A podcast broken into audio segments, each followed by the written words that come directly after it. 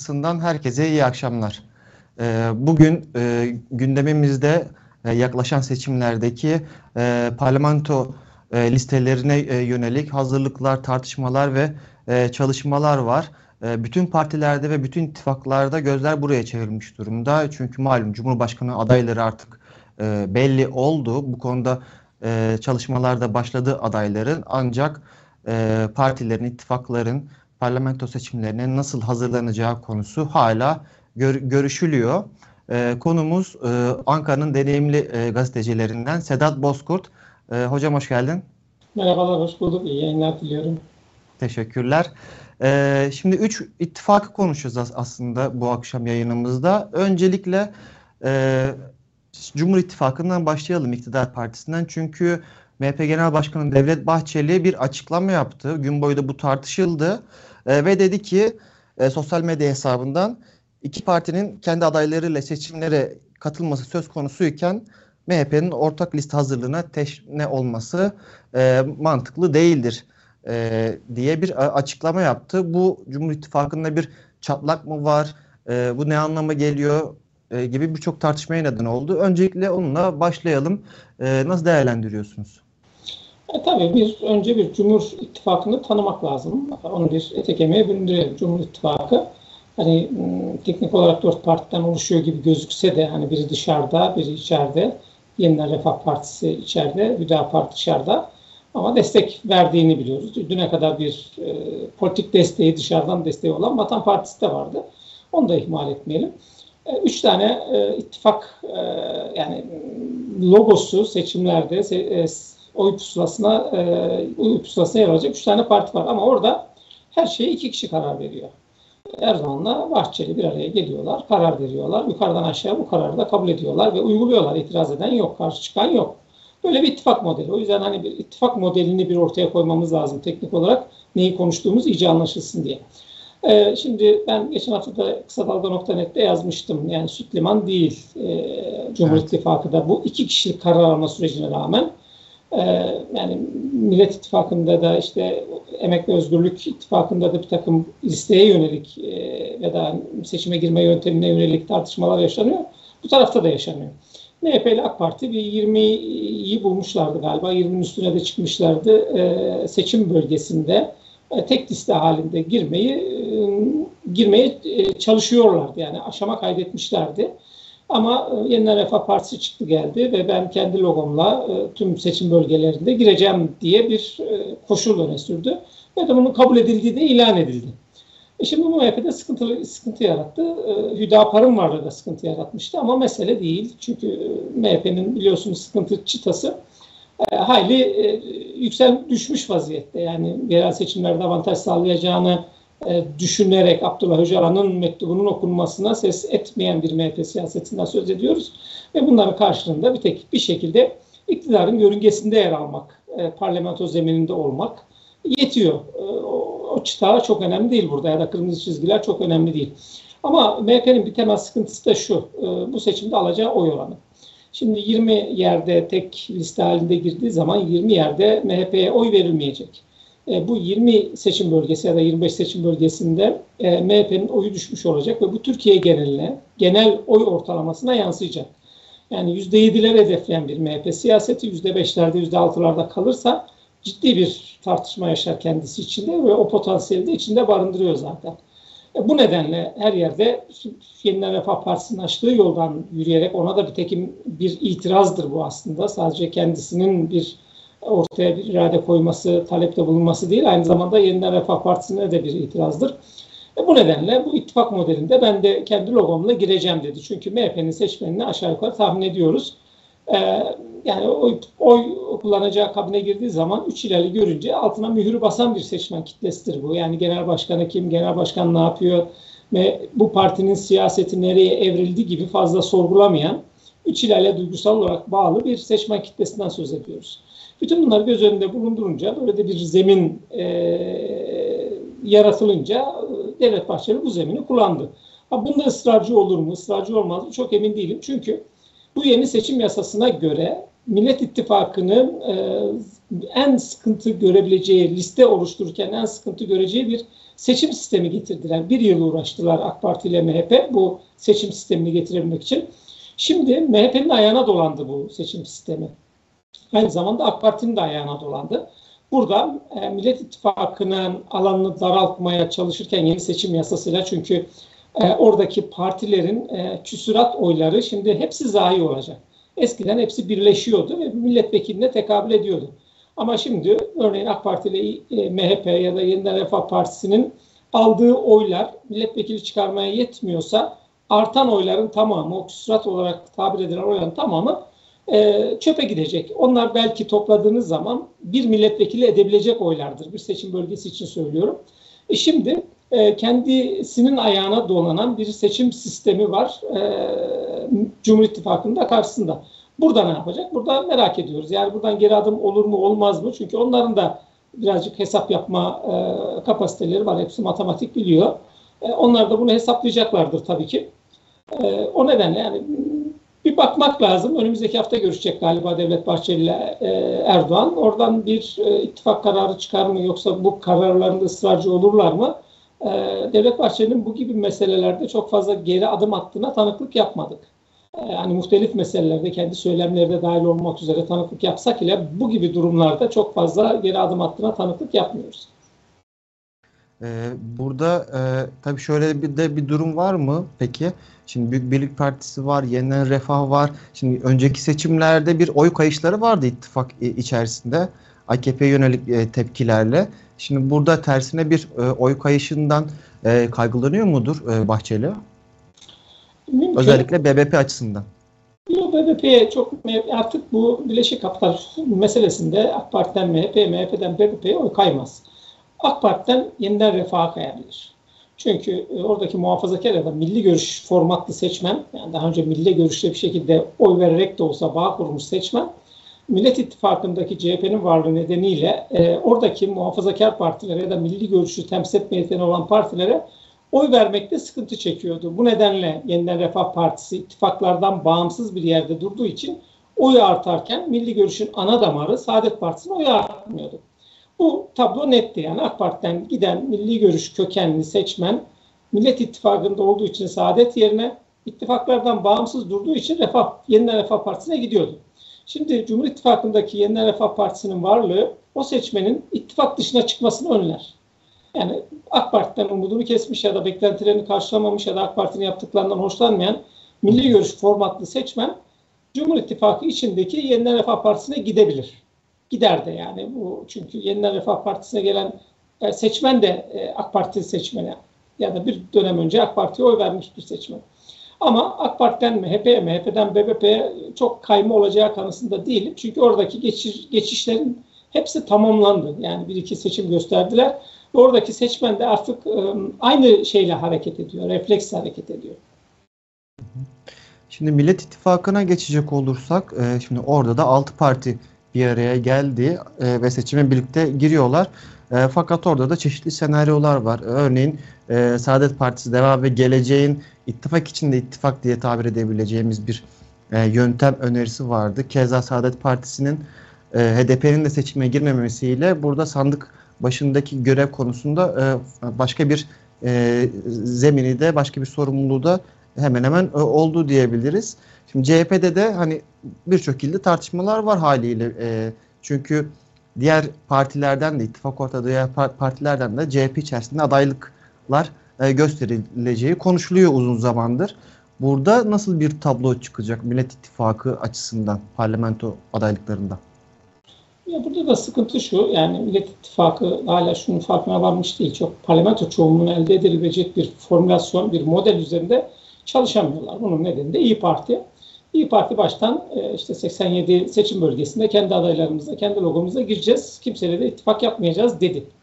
E, şimdi orada CHP'li yaptıkları görüşmelerde birazcık e, geri adım atmış vaziyette. 9 ya da 10. Ben yazarken 9.5'tu daha bir tanesi netleşmemişti ama netleştiğini söylüyorlar. 10 seçim bölgesinde CHP ile İyi Parti ortak bir listeyle girecekler. Yani bazı yerlerde İyi Parti girecek, bazı yerlerde CHP girecek. Ama bu ittifak iki partiden oluşmuyor. Dört tane daha parti var. E, Deva, Gelecek, Saadet. Bu üçü Temel Karamollaoğlu bu üç partiyi muhafazakar bir ittifak modeli olarak Millet İttifakı içinde üçüncü bir parti kendi Saadet Partisi çatısı altında seçime girmesini savunuyor. Yani muhafazakar seçmenin daha kolaylıkla oy vermesini sağlayacak bir ittifak modeli olarak. Hatta Ahmet Davutoğlu işte bu Yeniden Refah Partisi Cumhur İttifakı'na katılmadan önce Fatih Erbakan'la görüşmüştü ve e, aşamada kaydetmişti. E, şimdi bu modelle e, DEVA çok sıcak bakmıyor. Yani muhafazakar bir parti olarak algılanmak istenmiyor. Onun e, kendine politik kimlik olarak inşa etmek istediği kimlik daha liberal. E, buradan bir e, ittifak konusunda anlaşırlarsa bugün Ahmet Davut e, Ali Babacan'la görüştü. Temel Karamollaoğlu bu akşam saatlerinde de Ahmet Davutoğlu'la görüşecekti. E, buradan bir anlaşma çıkarsa bir ittifak modeli olur. E, olmazsa e, CHP'nin listelerinden girecek. Demokrat Parti, Deva Partisi, Gelecek Partisi, Saadet Partisi. E, çünkü e, başka türlü bir ittifak modeli oluşmuyor orada. Yani CHP'nin dışında bir partiye koyduğunuz zaman biraz önce Cumhur İttifakı için söylediğim o küsurat oylar zayi olacak. Tamamı çöpe gidecek. E, yani düşünsenize örneğin Gümüşhane'yi e, Bayburt'u söyleyelim. Bir tane milletvekili çıkarıyor. E, altı parti, al, altısı da ayrı logoyla, kendi logolarıyla girerlerse altı parti oradaki seçim bölgesindeki toplam oyların yüzde yetmişini alsalar ama altıya böldüğünüz için bunların hiçbiri oy çıkaran, milletvekili çıkaramayacak. Yüzde otuz oy alan ya da yüzde otuzun yarısını alan belki on beşi alan e, Cumhur İttifakı'nın bir partisi oradan milletvekilini çıkaracak. Yani yüzde seksenlik bir seçmenin oyu bir anda e, zayi olacak, çöpe gitmiş olacak. Şimdi burada ama tek partiyle girdiğiniz zaman işte yüzde elli, yüzde altmış neyse o oy oranına ulaşıyorsunuz ve oradaki milletvekilini siz alıyorsunuz ya da yüzde kırk, yüzde otuz neyse. Ee, şimdi burada bu, bu model size ittifak yapmayı dayatıyor bir kere. Yani bu, buradan bir kaçamazsınız. Bir de bu seçim sistemini daha önce hiç denenmedi. Elinizde bir veri yok, deneyime dayalı bir veri yok. İlk kez denenecek ve neler olabileceğini kestiremiyorsunuz çok fazla. Ee, ama iki yıl boyunca üstüne çalıştığına göre Cumhur İttifakı, AK Parti ile MHP Burada bir hinlik vardır. O, o hinliğin ne olduğunu da hani şöyle baktığınız zaman yasaya benim anlattığım gibi anlıyorsunuz ama başkaları başka şeyler de olabilir. Bunu çok fazla çözemiyorsunuz. Şimdi e, İyi Parti ile CHP bir noktaya geldi. Şimdi CHP ile diğerleri de görüşüyor. Ondan sonra hep birlikte görüşmeye başlayacaklar. Bu muhtemelen bir genel başkanların bir araya gelmesini de gerektirecek mesele. E, ama burada da İyi Parti'nin sıkıntısı aynı Cumhur İttifakı'ndaki MHP gibi. Özellikle son türbülanstan sonra hayli oy kaybetmiş bir İyi Parti var karşımızda. Evet. Şimdi 20 25 30 yerde seçimlere giremezse oradaki oylar toplam oyuna yazılamayacak ve oy oranınız düşecek. Yani yüzde bir ya da yüzde iki düşecek.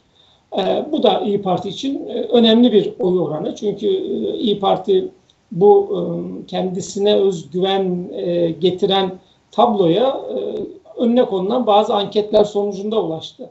Yani %20'lere kadar %16 ile %20 arasında bir e, oy potansiyeline e, ulaştığı yapılan bazı anketlerde bu da bir özgüven verdiği partiye ama daha sonra yapılan ölçümlerde özellikle bu türbülans Cumhurbaşkanı adayı meselesinde masaya masadan kalkıp gitmesi sonrasında oy oranının baraj seviyesine falan düştüğü ölçüldü.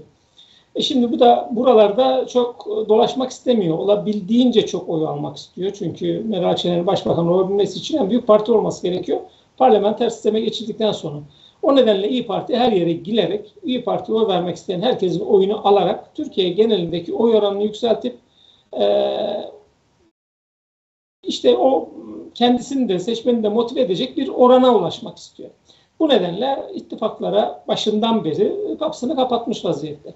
E, CHP'den öbür e, siyah, öbür partilerin adaylarını taşımaya kalkıştığınız zaman bu da CHP içinde de bir sıkıntı olacak ama burada Kemal Kılıçdaroğlu birazcık da Cumhurbaşkanı adayı ve kasını kazanma ihtimali yüksek bir Cumhurbaşkanı adayı olması nedeniyle partisine mutlaka hakim. Çok fazla itiraza muhatap olacak kanısında değilim ama tabii ki olacaktır. Çünkü CHP biliyoruz bu tür itirazları çok rahat içinde barındıran bir parti. Yani hiç bunlar olmasaydı bile tek başına bir liste yapacak olsaydı gene sıkıntı sorunu yaşayacaktı. Kendi içinde çatışmalar yaşayacaktı. E yaşayacaktır ama bunları Kemal Kılıçdaroğlu stratejik olarak bu krizleri atlatma yeteneği olan birisi atlatacaktır diye düşünüyorum ama e, sıkıntılı olacak tabii çok e, sorunlu olacak. E, yani iki partinin dışında, iki ittifak içinde iki ayrı partinin dışında üçüncü bir parti modeline girerlerse e, fire verecekler ve İyi Parti'nin her yerde aday çıkarması halinde gene fire verecekler. Nitekim bu işi iyi hesaplayan insanlar yani İyi Parti'nin kendi listeleriyle girip yüzde bir ya da yüzde iki oy alması durumunda parlamentoya Millet İttifakı'nın e, en az 30 ya da 40 milletvekili daha az sayıda gireceğini çok rahat hesaplıyorlar. Şimdi konuşulan başka bir şey de tabii şuydu. Özellikle Gelecek Partisi ve e, Deva Partisi açısından CHP listelerinden e, parlamentoya gitme ve bu sayının e, meclis grubu kur, kuracak kadar o, olması şeklindeydi. En son CHP Parti Meclisi'nde de e, 40-50 gibi e, rakamlar dolaşıyordu. E, son noktada orada netleşen bir şey var mı? Ya ben sayı telaffuz edildiğini duymadım. Ben görüşüyorum onlarla. Yani bir isim, sayı, yöntem daha belirlenmedi ki sayıya gelsin mesela. Yani şimdi DYP'den girecekler mi, girmeyecekler mi? Muhafazakar blok olarak adlandırılan Saadet Partisi çatısı altına girecekler mi, girmeyecekler mi? Saadet Partisi'nin şöyle avantajı var. E, HDP'de e, denklemden çıkınca bütün sandıklarda müşahit e, bulundurma hakkına sahip bir parti. E, bu çok önemli. Yani özellikle Doğu'da, Güneydoğu'da Kürt illerinde çok çok önemli hatta. E, o nedenle bir Saadet Partisi'nin çatısı altında girilmesini ısrar ediyor Temel Karamollaoğlu. E şimdi CHP'nin içinde girileceği zaman oturulacak, konuşulacak bunlar. E, yani daha önce Saadet Partisi'nin iki e, ismi milletvekili olarak CHP listelerinden parlamentoya taşındı. Cihangir İslam bir de Abdülkadir e, soy unuttum Konya milletvekili e, Saadet Partisi Gençlik Kolları Başkanı. E, CHP e, tabanı da, CHP seçmeni de, CHP teşkilatları da bu isimlere itiraz etmediler. Şimdi tabii iki tane olmayacak doğal olarak. E, Demokrat Parti de var tabii ki. Demokrat Parti'nin de şu anda iki tane milletvekili var. Birisi genel başkanı, bir genel başkan yardımcısı. Evet. Şimdi en az iki tane Demokrat Parti'den gelecek. iki ya da üç tane. Şimdi DEVA, Gelecek, Saadet'te de oransal olarak bir şey anlaşmak zorundalar. Yani toplamları belki 20'yi ancak bulacak ama bu CHP'nin de taşıyabileceği bir yük müdür?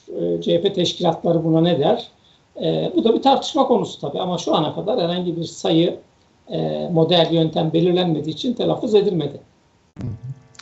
E, son, son olarak e, Emek ve Özgürlük İttifakı'nı soracağım. Aslında e, muhalefet açısından söylersek hem Millet İttifakı hem de Emek Özgürlük e, İttifakı açısından şöyle bir durum var. Parlamento şu yüzden önemseniyor. Çünkü güçlendirilmiş parlamenter sistemi geçilmek isteniyor ya da e, en azından Cumhurbaşkanı Cumhurbaşkanlığı hükümet sisteminin ortadan kaldırılması için e, belli sayılara ihtiyaç var. Referandumlu ya da e, 400 vekille referandumu gerek kalmadan e, gibi ya da başka yasa değişiklikleri için. Şimdi e, daha çok Cumhurbaşkanlığı seçimi üzerinden konuşuldu. HDP ve HDP'nin içerisinde yer aldı Emek ve Özgürlük İttifakı ama e, mecliste de bu konuda e, önemli bir e, görev üstlenecek aslında. E, oradaki durumu nasıl görüyorsunuz? En son Emek Partisi bugün bir açıklama yaptı ve Yeşil Sol listeden gireceğini söylemişti. Bu anlamda pusulada Yeşil Sol ve tipi göreceğiz. E, eğer başka bir e, gelişme olmazsa. Oranın etkisi e, nasıl olacak? Ya bu ittifak modelleri, yani üstüne konuştuğumuz ittifak modellerini bir tercih olarak görmemek lazım. Bir, bunu iyice anlayalım. Bir tercih değil bir zorunluluk. Cumhurbaşkanlığı sisteminin dayattığı bir zorunluluk. Yani AK Parti gibi, Erdoğan gibi güçlü bir lider İktidar Partisi'nin genel başkanı yanına MHP'yi hatta 100 bin oyu olup olmadığı belli olmayan Hüdapar'ı bile yanına almak zorunda kalıyor. Bu bir zorunluluk. İşte e, oy oranı belli olmayan yeniden refah yanına almak zorunda kalıyor. Bu ittifak modelleri bir zorunluluk. Hele bu seçim yasasıyla mecburen e, hem ittifaklar zorunluluk hem de olabildiğince az parti çatısı altında ittifak içinde girmek zorunluluk. Eğer parlamentoda e, çok milletvekiliyle temsil edilmek istiyorsanız. Yani önünüze koyduğunuz hedefle ilgili bu tercihleriniz. Ha ben parlamento zemininde olabildiğince çok milletvekiliyle temsil edilmek istiyorum diyorsanız o zaman liste sayısını minimuma indirmek zorundasınız. E, bire indirmek zorundasınız. ikiye değil. Yani e, Emek Özgürlük Hareketi için, Özgürlük İttifakı için söylüyorum. Bunu niye söylüyorum? Önümüzdeki dönem çok parçalı bir hükümet modeli ve çok parçalı bir parlamento olacak. O parlamentoda 3-5 milletvekili bazen anahtar görev yapacak. Ee, ve seçim sattım haline girildiğinde örneğin Cumhurbaşkanlığı seçiminde nasıl bir e, Cumhurbaşkanının seçimini konusunda e, anahtar rol alacaksa Emek ve Özgürlük Hareketi parlamento zemininde de aynı rolünü de, devam ettirecek. E, Millet İttifakı'nı oluşturan partiler bir koalisyon hükümet modeli oluşturduğu zaman e, oradaki sağ partiler belki muhalefete düşen AK Parti ile parlamento çalışmalarında bazı konularda, bazı yasalarda e, hükümetten ayrı, yani koalisyon hükümetinden ayrı pozisyon alabilecekler.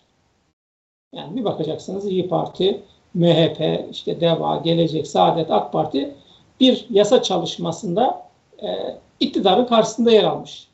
Burada e, başörtüsünde ile, bile bu tartışmaları gördük aslında. Başörtüsü yasası işte, teklifinde tamam. bile. Benzer bir şeyler yani gene o gibi meselelerde yani atıyorum işte sınır ötesi operasyon ya da ne bileyim böyle güvenlik meselelerini çok seviyor bu sağ partiler. Onlarla herhangi bir meselede. Burada e, CHP'ye destek verebilecek, CHP'li ittifak yapabilecek olabildiğince kalabalık bir e, emek özgürlük ittifakının olması gerekiyor parlamentoda. E, emek ve özgürlük ittifakı e, yani çünkü e, iktidarını kaybetmiş AK Parti, devlet elinden gitmiş Erdoğan artık AK Parti'yi yönetemez. AK Parti'nin dağılma sürecini e, biz konuşacağız ve e, dağıldığı zaman da oradaki milletvekilleri işte muhtelif partilere dağılacaklar, gidecekler. E, bir anda bakacağız e, Emek Özgürlük Hareketi parlamentoda ana muhalefet görevini üstlenmiş vaziyette. Çünkü yanında 8-10 tane küçük parti olacak. E, ana muhalefet partisi, ana muhalefet görevini parlamentoda üstlendiğiniz zaman pek çok şeyde anahtar görev görürsünüz. Yani yasama çalışmalarında, denetim meselelerinde çok fazla görürsünüz. E bir de yani AK Parti MHP ittifakını sadece bu Cumhurbaşkanlığı seçiminde ya da parlamento aritmetiğinde e, yenmek, sandık üzerinden söylüyorum, bunu yenmek yeterli değil. Onun onu sonuçlandırmak lazım. Bunu nasıl yapacaksınız? Parlamento denetimini siz işletmeniz gerekiyor. Çünkü geçmiş dönemde soruşturulması gereken pek çok ihlal var. İnsan hakları ihlalleri var. Anayasa ihlalleri var. Hukuk ihlalleri var. Yolsuzluklar var.